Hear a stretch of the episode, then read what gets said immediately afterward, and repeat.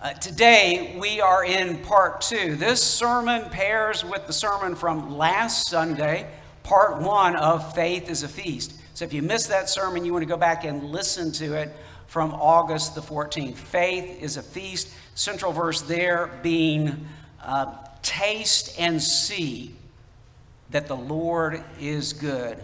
Blessed are those who take refuge in him. Uh, Psalm 34, verse 8. Today, we're moving on, and we are, as I introduced to open this service, going to focus on one of the more important passages, verses of Scripture in all the New Testament, because it has to do with how we are supposed to live in faith on this side of our being born anew in the Holy Spirit, being baptized, how we live together as the church, and how we are to be equipped as disciples. Acts chapter 2, verse 42. Faith is a Feast, part two, and today's sermon is Word and Table Union. Word and Table Union. Word and Table Union. On this side of our Savior's death and resurrection and calling us into faith.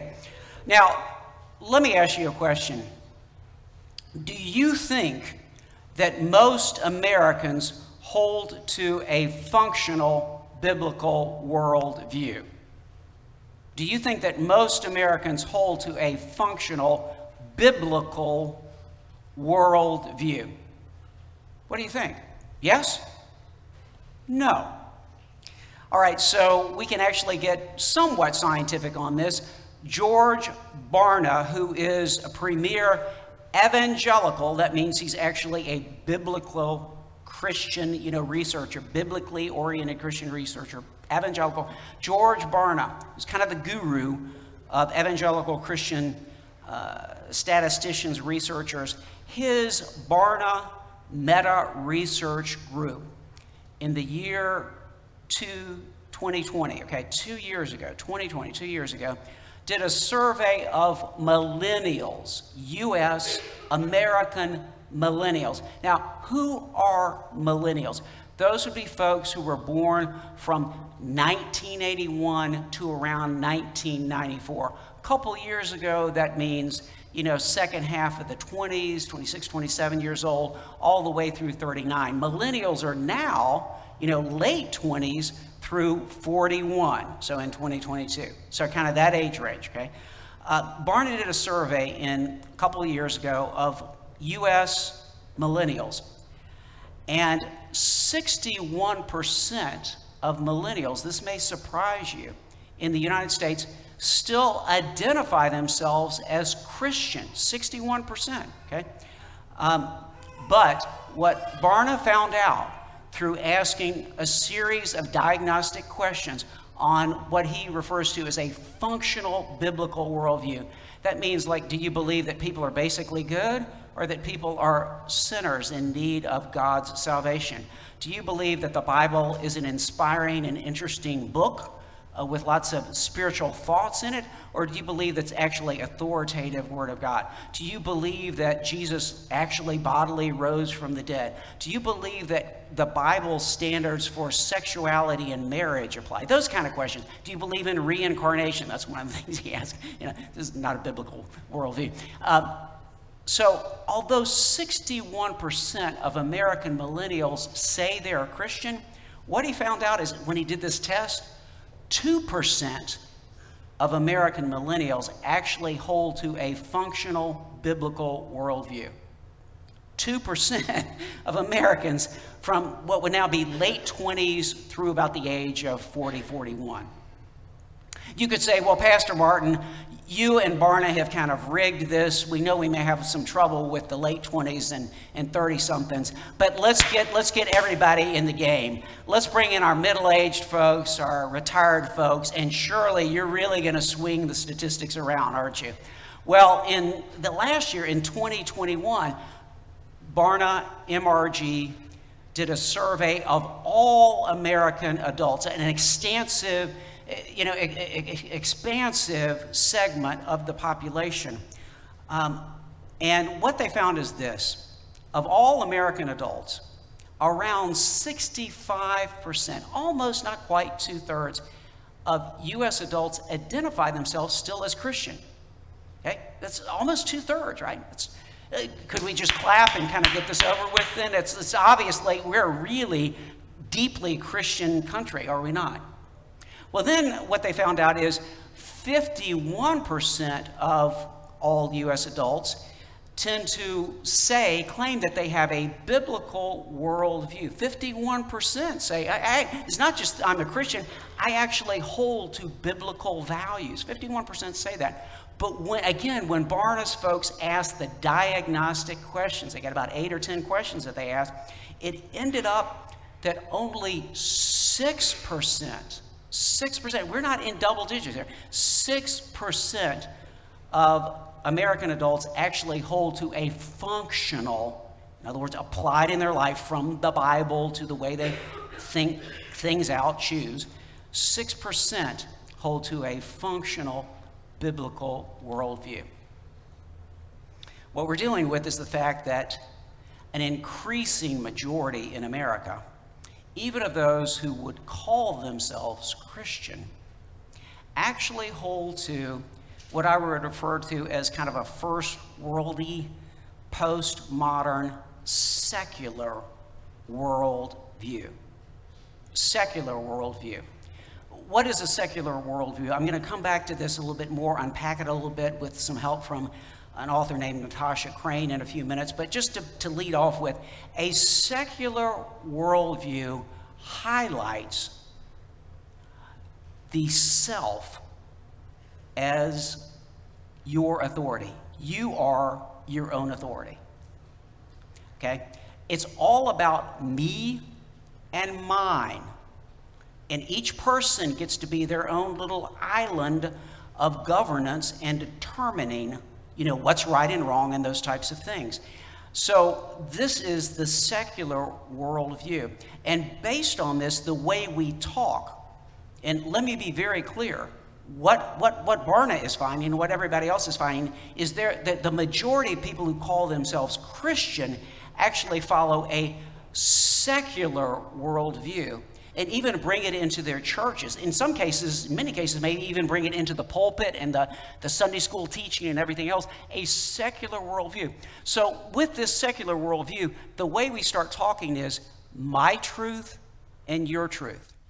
It's my truth, your truth when somebody comes out as this or that or for this or that, they are affirmed for professing their own truth. Okay? It's my truth, your truth, but the, the, here's the one thing that is definitely a no no in a secular worldview. And we must reject this at all costs the idea of absolute truth, like that universally applies to everyone. And what I refer to as extra nos, in other words, it comes from outside of me and outside of us. You know, for a Christian, that means comes from God, right? No, no, no. There, there is no truth. It's just everybody's in their own little kind of pilgrimage searching out their own truth. And in fact, if you talk in terms of this is true for everybody, the response is that this is horrible. This is a horrible sin because what you're doing is you're imposing power on us. And we must reject the hierarchy, we must reject the patriarchy, and we must, uh, you know, overcome the oppressors. That's kind of the logic of this uh, secular worldview. We're going to be talking about this just like we did this summer, in the middle of the summer. We looked at a biblical update and a constitutional update on some key issues like abortion, sanctity of life, religious expression, free speech. You'll remember that we did those here in the sanctuary in July. And we resourced you also not only on what's going on constitutionally and biblically with those key issues, but how to talk to your neighbors. You remember the resourcing that we gave you on those. So now, beginning this Wednesday, we're going to further our biblically based guidelines for how you and I can be Christian in a, in a, a community, a nation, and a world that's dominated by secular worldview, and how we can, as we put it for part one, just to kind of introduce it this Wednesday night, how do I love my neighbor without compromising my belief? How do I love my neighbor without compromising my belief. Or as one of the members of our Christian Education Committee put it, you know, how can I uh, follow Jesus without being a jerk about it? So, but how can I love my neighbor without compromising my belief? As the scripture puts it, um, how can we speak the truth in love? Now, now, that's an interesting dynamic, isn't it? That's Ephesians chapter 4, verse 15. The passage goes like this Paul says that um, he's talking about growing up into maturity as, as the church, as Christians, that we may no longer be children tossed to and fro by the waves and carried about by every wind of doctrine, by human cunning, by craftiness and deceitful schemes. Rather, speaking the truth in love, speak the truth, but in love, we are to grow up in every way into Him who is the head, that is Jesus Christ. Or, how can we be, put this another way, remember how Jesus declares us. I mean, this is true. We are the salt of the earth. You remember Jesus says if you lose your saltiness, you're basically garbage, okay? You're not, you're not serving your purpose. So, how can we be the salt of the earth in this secularism dominated 21st century America? Or to put that into application, you notice this faith is a feast thing going on here, right? Faith is a feast. Um, Colossians 4 6. This is God's word through the Apostle Paul. Applying this to our public speech, Paul says, Let your conversation be always full of grace, seasoned with salt. Seasoned with salt. And, and what's he talking about here? Well, the, the second part of this verse says, so that you may know how you should answer every person. You know, different answers. This, the truth is still the same, but the, the level of conversation you get engaged in with different people is going to apply. Who are they? Where are they at spiritually? Otherwise, okay. The conversation is different in the church and outside the church with believers and non believers, for instance, uh, so that you may know how to answer each person. Colossians 4 6. Now, I have good news for you.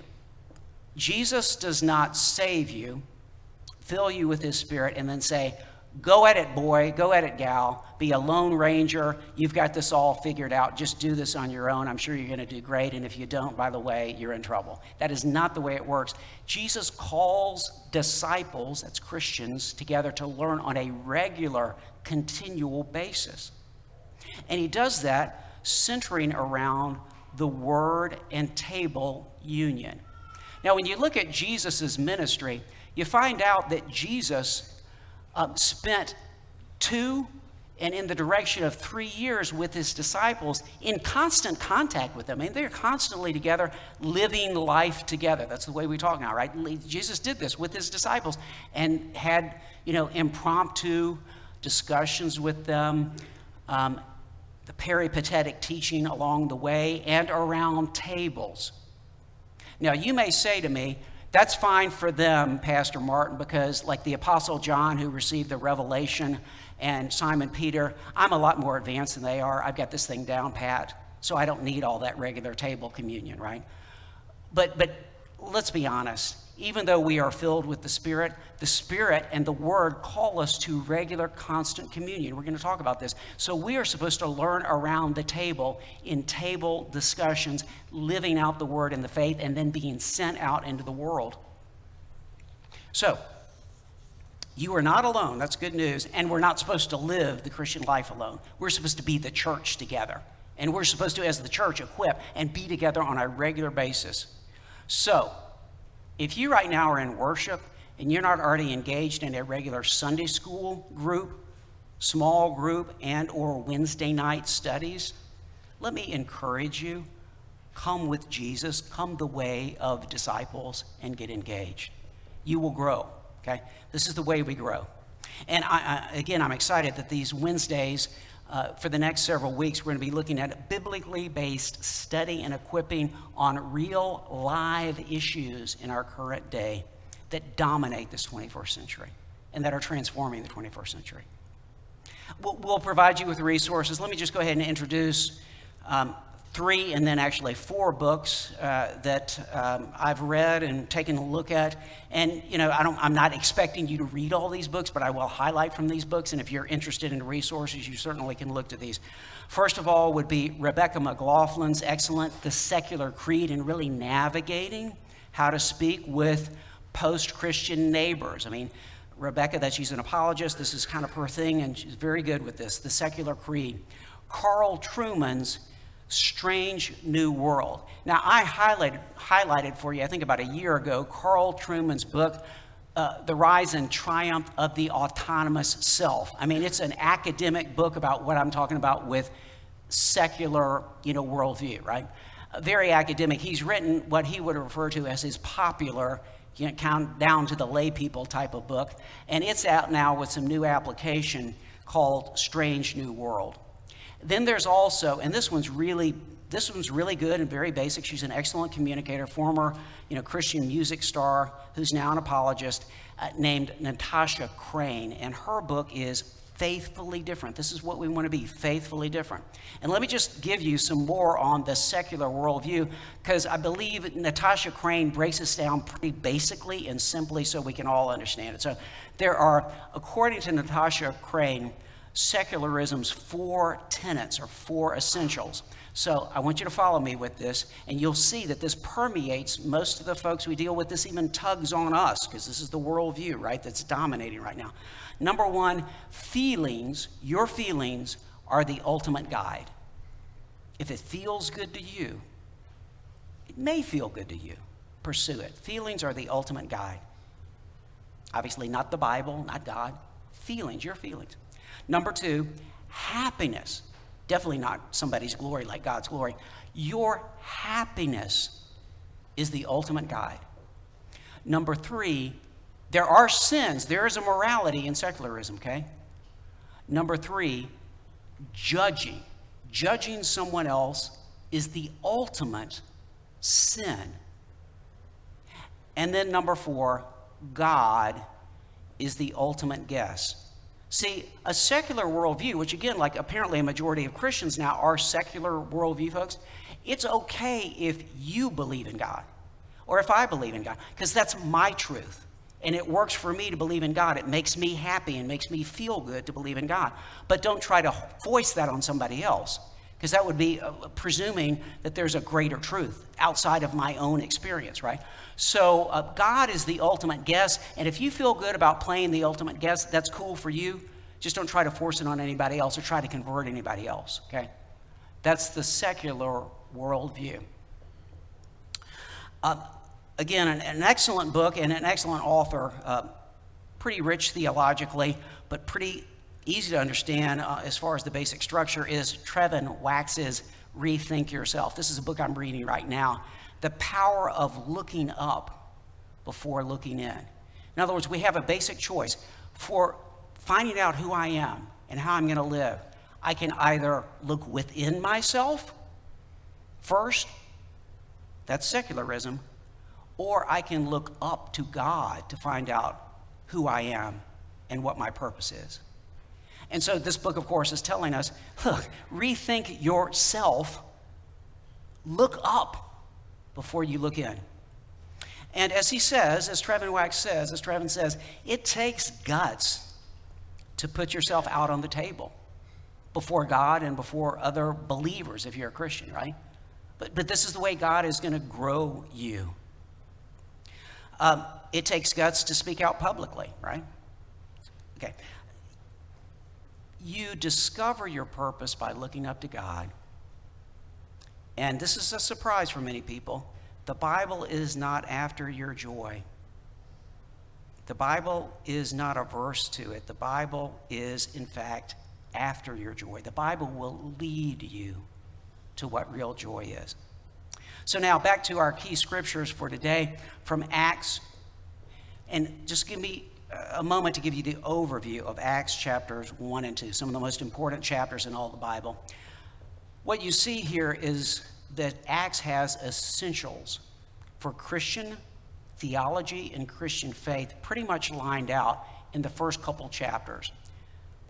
Um, here are the essentials. You know, in the EPC and the Evangelical Presbyterian Church, we have essentials. Well, these actually kind of match out with those essentials. First of all, you have God, the Savior, and specifically a Trinitarian affirmation of God as the Savior. And this Trinitarian affirmation leads to the Great Commission. So, with the EPC, we have God and the Trinitarian God at the beginning, and the Great Commission flowing at the end of the essentials.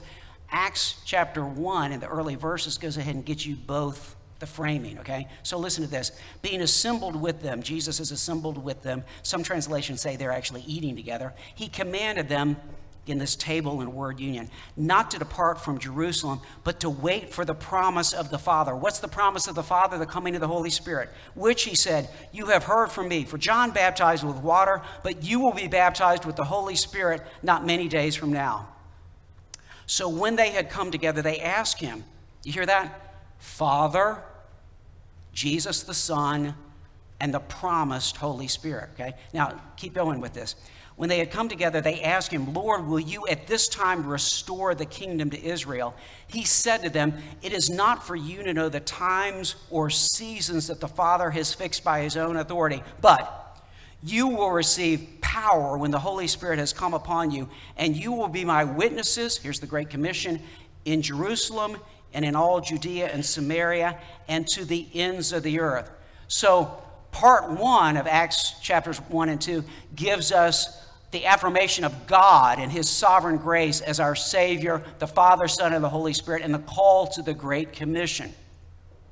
And Great Commission always pair Acts chapter 1, right? with Matthew 28, verses 18 through 20. And go and make disciples of all nations, baptizing them in the name of the Father, and that's it. We get them saved and baptized, and that's it. No, no, no. Making disciples, teaching them to obey everything I have commanded you. Wow, that's going to take a lot of communion together and, and, learning together, right? Teaching them to obey everything I have commanded you, and I will be with you always to the end of the age. Uh, secondly, in the Pentecost sermon that's recorded in Acts chapter 2, we get kind of the heart of the gospel here at the heart of Peter's sermon at Pentecost when the, the Holy Spirit is poured out. Peter's talking about how Jesus is the promised Messiah who died for our sins as the scriptures prophesied and was raised because God vindicated him on the third day as had been prophesied. And in response, this Jewish audience that's gathered from all over the world for the, the Jewish festival of Shavuot or Pentecost, they say, What must we do? And Peter says this so, flowing from the cross, the crucifixion of Jesus, the resurrection of Jesus, what are we supposed to do? Here's what he says Repent, be baptized for the forgiveness of sin and receive the Holy Spirit. Repent, turn to God, turn away from your sin, be baptized for the forgiveness of sin, and receive the Holy Spirit. That's the close of the Pentecost sermon. So you have first and second, in other words, the, the God the Savior going all the way through the Great Commission, the gospel of Jesus, the crucified and risen Lord, and the call to response to the gospel. And then that brings us to third. What are we supposed to do on this side of the cross and resurrection of Jesus? On this side of our baptism, how do we live now as Christians? Well, this brings us again to Acts 2:42, the essentials for Christian life and the church. And here's the essentials. Continual feast in word and table communion. Now, what happens with Acts 2:42 when you read through the next several verses, verse 43 through 47, you get the effects. You follow me? The essentials lead to the effects, which is awe-filled signs and wonders. Unity in the faith, God's provision, favor, and growth in salvation. You know, more and more people are being saved. Holy Spirit pouring out, signs and wonders is awesome that flows from verse 42 and the essentials. On this side of our spirit empowered salvation, the essential word and table union. So the disciples were equipped and sent out and changed the world, really. So let's look to the Acts 2:42 essentials. Acts 2 verse 42. And they were continually devoted to. I'm not going to break the Greek down here for you, but I can just tell you, I've, I've, emphasized the ESV just says they were devoted to, but it's a stronger word than that. That's why the King James says they were, they continued steadfastly in doing this. Okay? So, in other words, do, do you see what I'm saying? What the scripture is saying here is that these folks are not just, well, I'll show up once a month for a worship service and sing a song. that is not what's going on. They are steadfastly on a regular basis, week by week, in many cases, day by day, and definitely several times in the week, they are coming together for word and table equipping. That's, so they, um, they continually were devoted to, as J.B. Phillips translate this, they continued steadily in, okay, four things. Okay, four things, right? Number one, the apostles' teaching. Now, I'm going to give you the Greek here for this because I want you to know this word didache, okay? The teaching, the apostles' teaching. What is the oldest Orthodox Christian or like actual Christian document beyond the New Testament books that we have extant? That's a, it's a, a, a document that's actually called the Didache because it's the apostolic teaching of the early church, right? It, it's, it's, it's from really early in the Christian church, the Didache. What is this? This is the apostles' teaching, focuses on all of the, what we would call the Old Testament, the Hebrew scriptures, applying it, seeing it fulfilled in Jesus, and then sending us forward to apply the new covenant life for us together as Christians and as the church. That's the apostolic teaching. In other words, responding to God's truth in the Old Testament and bringing it through application into the New Testament, centering on Jesus and his fulfillment and giving of the new covenant. Okay? That's the teaching. That sounds great, but the truth is, a lot of folks and a lot of churches tend to fade away from the didache, from the apostolic teaching. And, and, this, and you notice that there's an order here. There's going to be four of these. What's the first one? What's the essential of the essentials? The apostolic teaching from the scriptures churches and Christians and people or people who call themselves Christians tend to get kind of, well, it's, it's kind of a headache to study this, and, you know, I don't have time for it, and I don't want a lot of this. Andrew Carnegie brilliantly responded to this um, heading into the early 20th century. Reed reminded me about Andrew Carnegie on Friday. I said, Yeah, this is exactly in conflict with. Andrew Carnegie was a Scot Presbyterian who became the, basically the richest man in the world. Um, he totally rejected his Scot Presbyterian background initially, but then reconciled himself to it in kind of a modernist version of it. He, he, he definitely didn't believe in a personal Jesus or personal Savior, Jesus, but Carnegie did come to believe that there was some kind of energy outside of himself that must be God. And he was very successful. So he ended up joining the Brick Church, which is a very sophisticated, uh, progressive church in New York. You know, kind of uh, Fosdick was the preacher there, social gospel. And uh, Carnegie liked all that, so he decided the problem with the Christian church in the modern world is that we've still got a lot of these Bible thumpers that are wanting to preach and teach the Bible all the time and these old biblical values that are out of date. And they're really obnoxious because they're trying to convert people to Jesus and they're very evangelistic. So we've just got to get rid of that. So, what, what Carnegie actually did, this is an amazing thing, very beneficent guy. You remember he built Carnegie Hall in New York, like the premier like music, you know, um, sanctuary, so to speak, of the world. Carnegie donated, gave. I mean, this is, you say this would cost a fortune. Yeah, he gave a lot of his fortune for this. Over 7,500 major pipe organs to churches all throughout the United States pipe organs, because what he wanted was he wanted the churches and the people who came to the churches to understand that the center of why they came to church was not about the Bible or Jesus or evangelism, but about like kind of the bells and whistles and the, you know, the music and, and all those kind of things. Music is awesome if it's supporting right the didache. But what Carnegie wanted to do, he wanted to put the pipe organ like at the center of the 20th century church. This is why we come to church, not the cross, the organ. So he pretty successfully did that with most of the mainline churches that received his gifts. Can you imagine that 7,000, about 600 and some odd major pipe organs in, in the first part of the 20th century to transform the Christian church. Okay, so the apostolic teaching, number one. Number two, the fellowship. And this is a word that I talked about last week koinonia, communion. When Paul in 1 Corinthians chapter 10, verse 16, says we take the communion, he says, um, when we take the cup, is it not a communion, a koinonia, participation with the blood of Christ?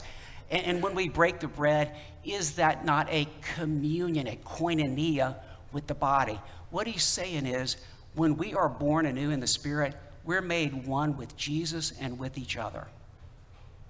And this is the same term that's being used here by Luke. It's the only time Luke uses it in this context like this the fellowship, the koinonia, okay, being together and being one with Jesus and one with each other. Which leads into, obviously, you start thinking about what we call sometimes communion, right? The Lord's Supper. Number three, the breaking of the bread. Now, this term can be translated either just having meals together or literally having the Lord's Supper together, and I read it both ways. I can tell you this Luke uses it elsewhere. When Jesus is on the road to Emmaus, um, he intersects with these two disciples who are downhearted after his crucifixion on the road to Emmaus. And it's when he breaks bread with them, even after explaining the scriptures to them, it's when he breaks bread with them that their eyes are open and they realize who he is. Okay? Same term. Luke, the same writer of Luke, is giving us this term here. Uh, when you read about Paul gathering with the church, it's on the first day of the week, Acts 20, verse 7, and they break bread and hear the word together.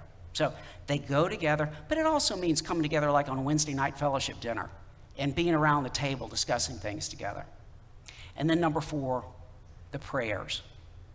A prayer life together. This is what the church is called to be, to say, and notice it's, it's a definite article here the prayers. It's not just any old praying, it is actually biblically guided praying flowing from the apostolic teaching and from the communion and from the breaking of bread, the prayers. What's your prayer life like? Husbands, wives, how are you praying together? Is it deep? Is it real? Is it flowing from the apostolic teaching and the communion of the church? I pray it is. If it's not quite there, Let's move in this direction. Those are the four essentials the apostolic teaching, the fellowship or communion, the breaking of bread, and the prayers. This is what it means to be the church together. This is who we're called to be as First Presbyterian, and this is who you're called to be if Christ is calling you as his disciple. Let us join together in the union of word and table. In the name of the Father, the Son, and the Holy Spirit, now and forever. Amen.